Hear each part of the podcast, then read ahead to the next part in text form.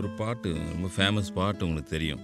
ஊரு கெட்டு போனதற்கு மூறு மாறு கெட்டு அடையாளம் பேரு கெட்டு போனதற்கு மெட்ராஸு நாகரிகம் அடையாளம் அப்படின்னு அந்த பாட்டு. என்னென்னா மூறு மார்க்கெட்டை பற்றி ஊரு கெட்டு போனதற்கு மூறு மார்க்கெட்டு அடையாளம்னு ஏன் சொன்னாங்க அப்படின்னு கேள்வி வரலாம். இந்த மெட்ராஸ் வந்து இதனுடைய அந்த பூர்வ குடிகள் அப்படின்வாங்கள்ல அந்த மண்ணின் மைந்தர்கள் அந்த மண்ணுக்கான அந்த ஊரை சேர்ந்த மக்களால் மட்டும் ஆனது கிடையாது. சொல்லப்போனால் அவங்க ரொம்ப கம்மி. அவங்க இங்கே இருந்த மெட்ராஸ் மக்கள். அவங்கள தாண்டி வெளி ஊர்களில் வெளி மாநிலங்களில் இருந்து குடியேறியவர்கள் தான் இந்த சென்னையினுடைய மண்ணின் மைந்தர்களோட பல மடங்கு அதிகமானவங்கன்னு நமக்கு தெரியும்.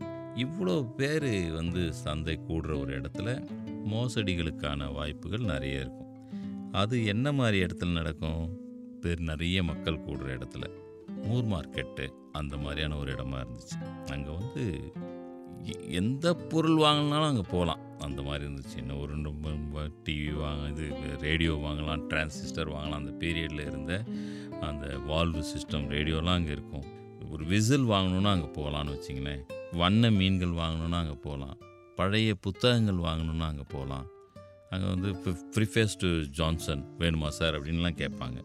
அந்த மாதிரி ஒரு அவர் சாதாரண ஒரு ஆளாக இருப்பார். ஆனால் அந்த புத்தகங்கள் பேர்லாம் தெரிஞ்சு வச்சுருப்பார். அவர் வந்து சொல்லுவார் ஆட்டுக்கறியிலேருந்து அடுப்பு கறியிலேருந்து என்ன வேணாலும் அங்கே வாங்கலாம்னு வச்சிங்களேன். அங்கே வந்து க- கஞ்சா விற்றுட்ருப்பான் ஒரு பக்கம். ஒரு பக்கம் கேர்ள்ஸ் வேணுமா சார்னு சொல்லுவான். எல்லாமே அங்கே இருக்கும். அங்கே வந்து அதனால தான் அந்த பாட்டில் ஊரு கெட்டு போனதுக்கு மூறு மாறு கெட்டு அடையாளம்னு கண்ணதாசன் எழுதிட்டாருன்னு நான் நினைக்கிறேன். அந்த இதில் நடந்த ஒரு வித்தியாசமான ஒரு விற்பனையை பற்றி அந்த காலத்தில் அந்த ஒரு பத்திரிக்கையில் வந்த ஒரு செய்தியை இங்கே சொல்லலாம்னு நினைக்கிறேன். ஒரு வட இந்தியாவிலேருந்து வந்த ஒரு சன்னியாசி. அவர் வந்து அவருடைய தாடியும் இதுவும் உடையும் ஏதோ ஒரு பெரிய இது போல் இருக்குது சிவந்த உருவமும் குங்குமமும் வச்சுருக்காரு. அவருக்கு ஒரு சிஷ்யர் இருக்கார். ரெண்டு பேரும் சேர்ந்து தான் அந்த வியாபாரம் பண்ணுறாங்க ஏதோ ஒரு மூலிகை விற்கிறாங்க அவங்க. யாருக்கும் கிடைக்காத இமாச்சலத்துலேருந்து கொண்டு வந்த மூலிகைன்னெலாம் அந்த சீடர் சொல்கிறாரு குருநாதருக்கு வந்து தமிழே தெரியாது. அவர் ஏதோ வட இந்திய காடுகள் மலைகளில் வசித்து வந்த ஒரு இந்துஸ்தானி மட்டும் தெரிஞ்சவர் அவர். இப்போ குருநாதர் கொஞ்சம் தமிழும் தெரிஞ்சவர். இப்போது அந்த குருநாதர் சொல்கிறதெல்லாம் அவர் எப்படி தமிழில் விளக்குறாருன்றதை பார்ப்போம். குருநாதர் சொல்கிறார் ஜனக் ஜனக் பாயல் பஜே அப்படின்றார். சீடர் வந்து மகா ஜனங்களே அப்படின்றார். குரு வந்து ஆஷிக் ஆஷிக் அப்படின்றார். வாருங்கள் வாருங்கள். ஹூ கவுந்தி இது என்ன? ஜோடி பகன் சின்ன பாட்டில்.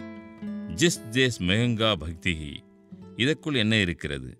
ஆவோ பியார் கரேன் அவுத்திக்கீர தைலம். ஜான்கர் ஜலதோஷம். மம்தா மார்வலி. ஜப் ஜப் புல்கிலே அப்பப்போ உடம்பு வலி. ஆவாரா ஆகியவற்றை கும்நாம் குணப்படுத்தும். இந்த காம் இந்த பாட்டில். ஏக் பூட் தோபாலி ஒரு ரூபா பத்து காசு. ராம் அவுர் ஷியாம் காலையிலும் மாலையிலும். பர்சாத் பர்சாத் பருகுங்கள் பருகுங்கள்.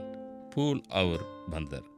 பூலோகமெல்லாம் தேடினாலும் அம்ராபாலி அம்ராபாலி அகப்படாது அகப்படாது. இப்படின்னு அந்த மூலிகையை அந்த இந்துஸ்தானியில் அவர் சொல்ல பெருமையை வந்து சொல்ல தமிழில் அந்த சீடர் விவரிக்க மக்கள்லாம் போட்டி போட்டுக்கிட்டு இதை வாங்க. இதெல்லாம் நடக்கும். என்னென்னா அந்த இந்துஸ்தானி இந்தியில் சொன்னாரே அது எல்லாமே வந்து என்னென்னா அந்த காலத்து பழைய இந்தி படங்களோட பேர். இதை வந்து தான் தமிழில் இவர் இப்படி சொல்லிட்டு வராரு. இப்படியெல்லாம் வந்து அங்கே வியாபாரம் நடக்கும். அங்கே குரங்கு விற்பான் மயில் விற்பான் கிளி விற்பான் என்னென்னோ வித்துட்ருப்பான் அந்த மாதிரியான ஒரு இடத்த வந்து ஒரு நாள் எண்பத்தி நாலில் எம்ஜிஆர் ரொம்ப பக்கவாதத்தில் பாதிக்கப்பட்டு இருந்த ஒரு நேரத்தில் திடீர்னு தீப்பிடிச்சு எரிஞ்சு போச்சுன்ட்டாங்க. இவ்வளோ பல கோடி ரூபா சொத்து இருந்திருக்கும் அதில்.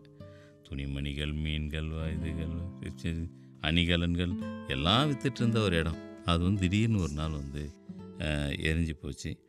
அந்த மார்க்கெட் வந்து ஆயிரத்தி தொள்ளாயிரத்தில் அப்போ மெட்ராஸ் கார்ப்பரேஷன் பிரசிடெண்ட்டாக இருந்த சர் ஜார்ஜ் மூர் என்பவர் வந்து உருவாக்கின கட்டடம். ஒரு பெரிய காம்ப்ளெக்ஸ் அவருடைய கனவு.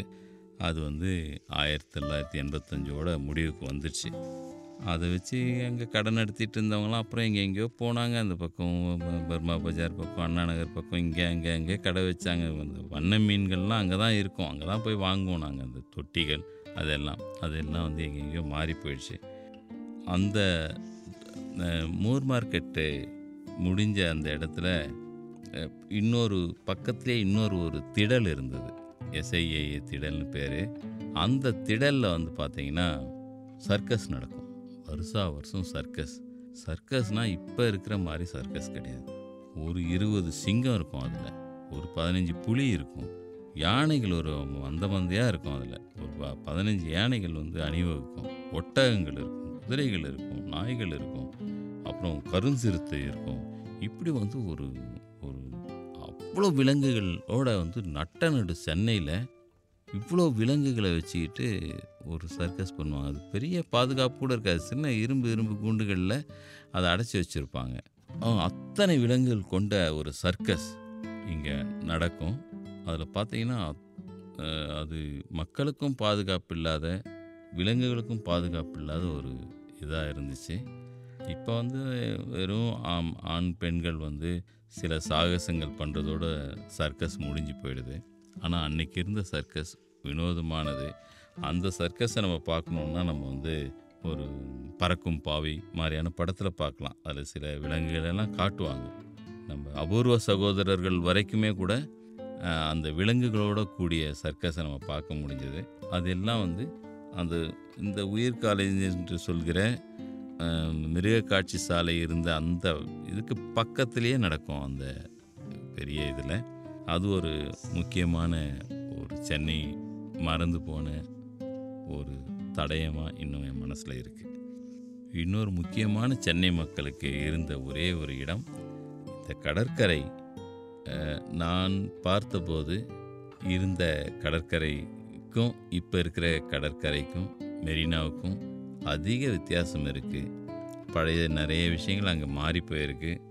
நிறைய புதிய விஷயங்கள் சேர்ந்துருக்கு. அதை பற்றி அடுத்த அத்தியாயத்தில் சொல்கிறேன்